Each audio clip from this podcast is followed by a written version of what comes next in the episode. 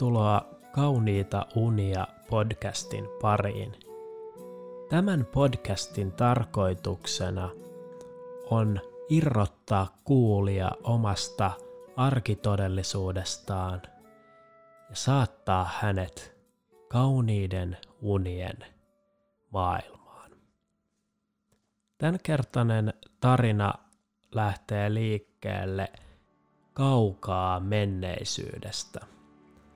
Me palataan ylämioseenisen ajan messinä vaiheeseen.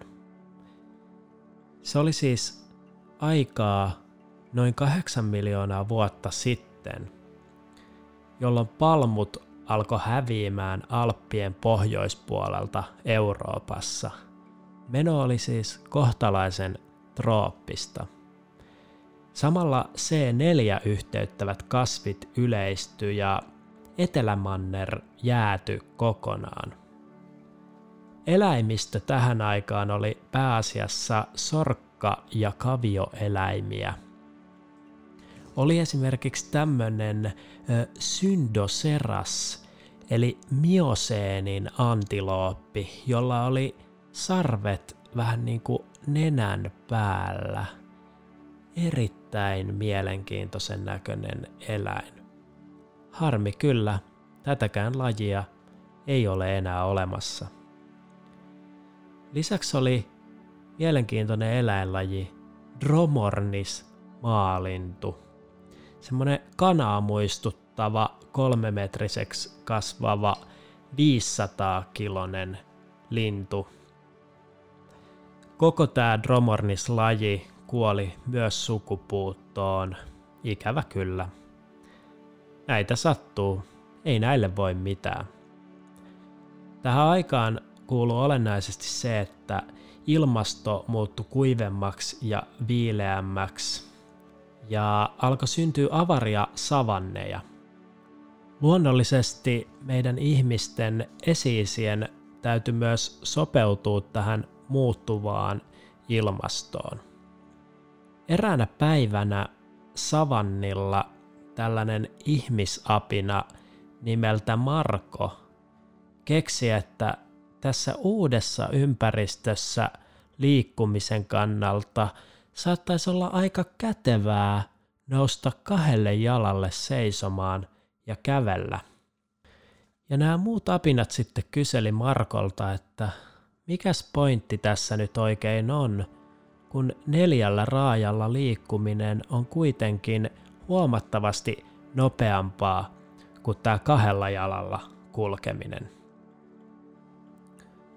No Marko sitten selitti, että tässä itse asiassa on moniakin hyötyjä.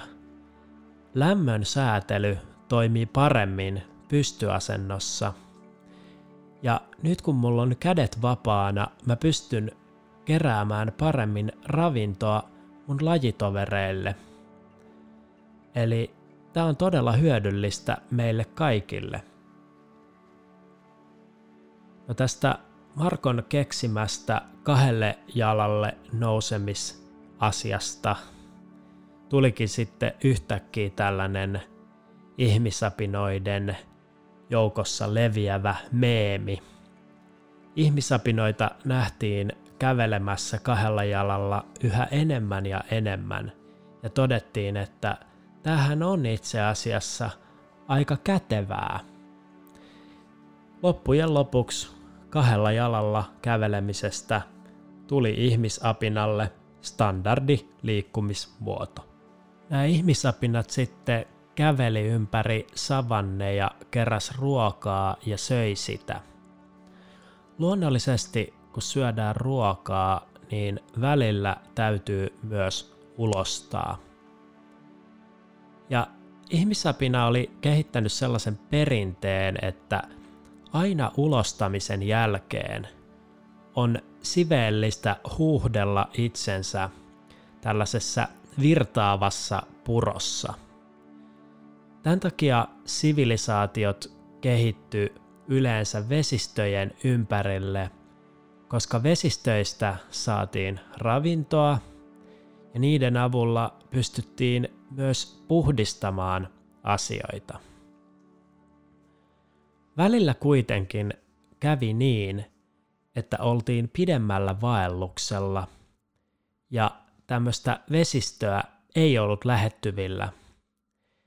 Jouduttiin siis silloin tällöin tilanteisiin, jossa ulostamisen jälkeen ei päästy puhdistamaan itseään virtaavaan veteen. Juurikin tällaisessa tilanteessa meidän kävelyn keksinyt innovaattorimme Marko alkaa miettiä ratkaisua kinkkiseen ongelmaan. Hän oli vaeltamassa savannilla. Hän oli juuri tehnyt tarpeensa vaahterapuun alle ja rupesi miettimään, että jotenkin tässä nyt tekisi mieli hygienisoida itseään. Marko katsoo ylös vaahteraan ja tajuaa, että vaahteran, etenkin tämän mioseenikauden vaahteran suuret lehdet sopivat todella hyvin alapään puhdistamiseen ulostamisen jälkeen.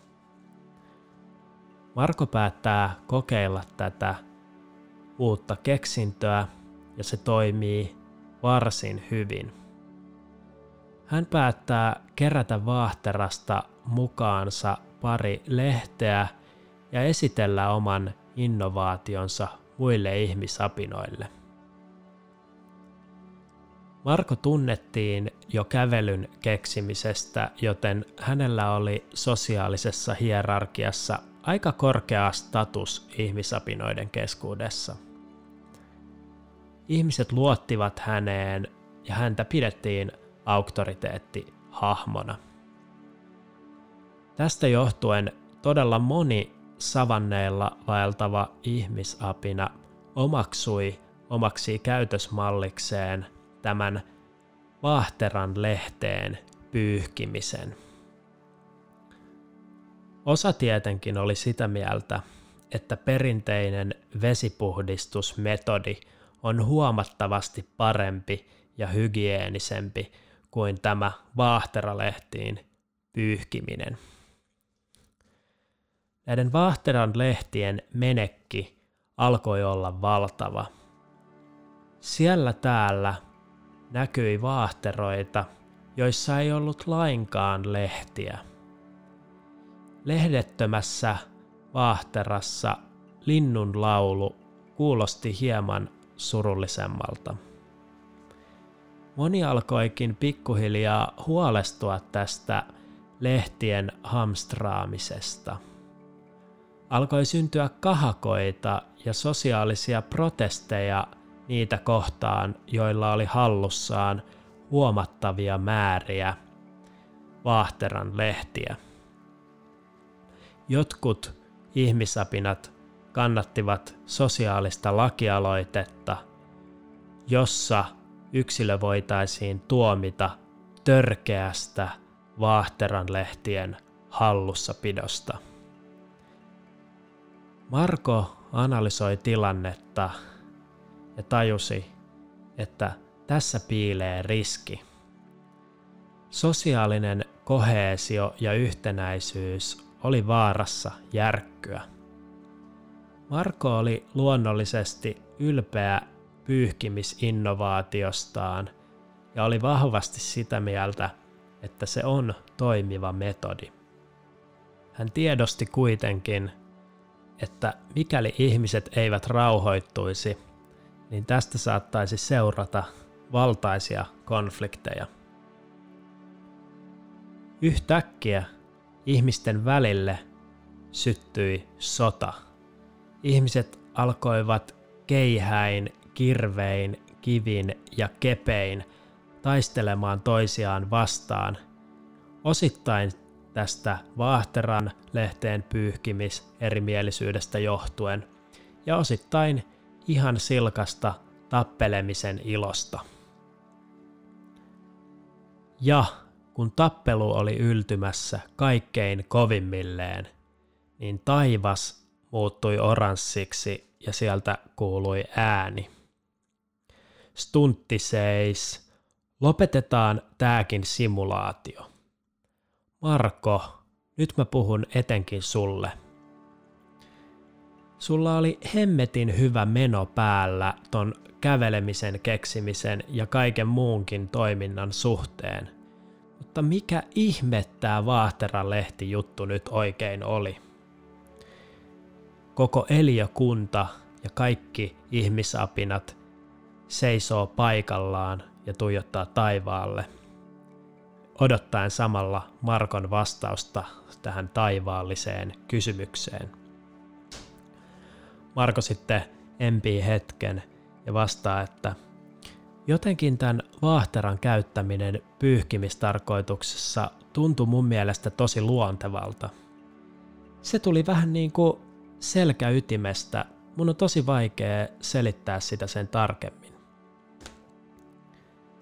Ja sitten tämä taivaasta tuleva ääni sanoi, että tässä oltiin taas hyvää vauhtia rakentamassa sellaista liikakulutukseen tähtäävää järjestelmää, joka ei pitkässä juoksussa pysty ylläpitämään elämän kehittymistä ja monimuotoisuutta.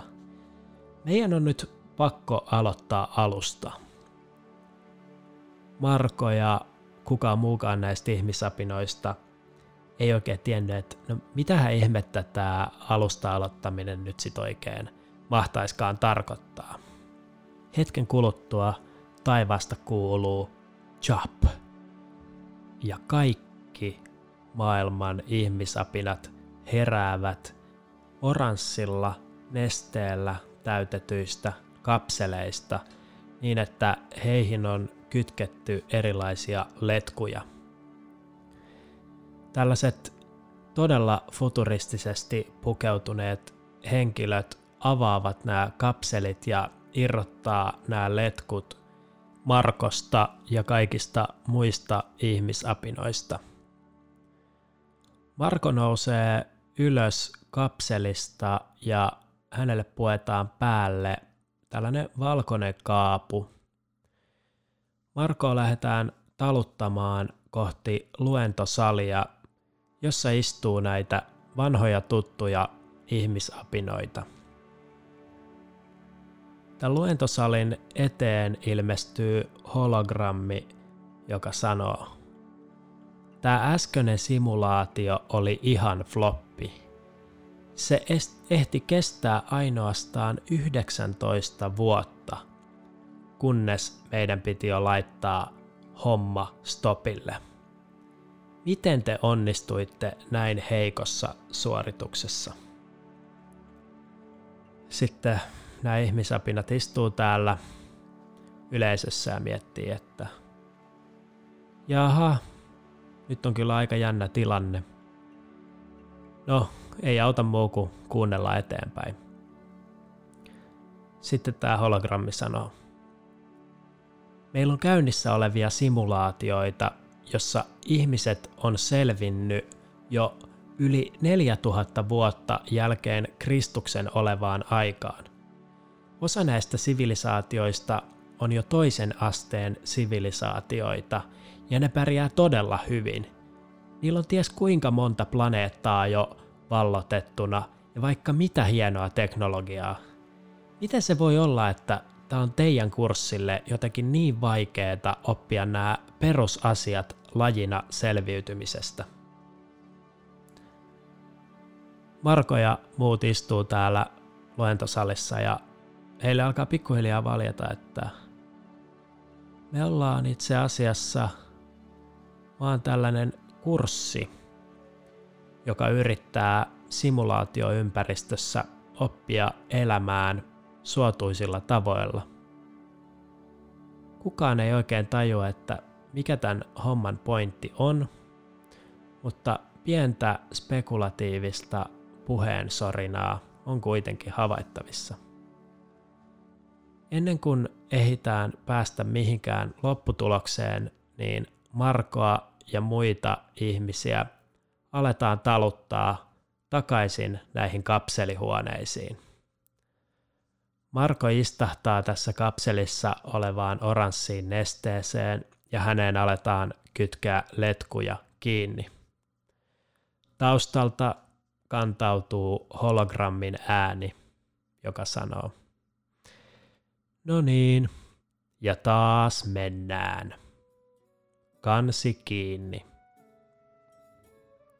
Se oli sen pituinen tarina. Hei, hyvää yötä ja kauniita unia.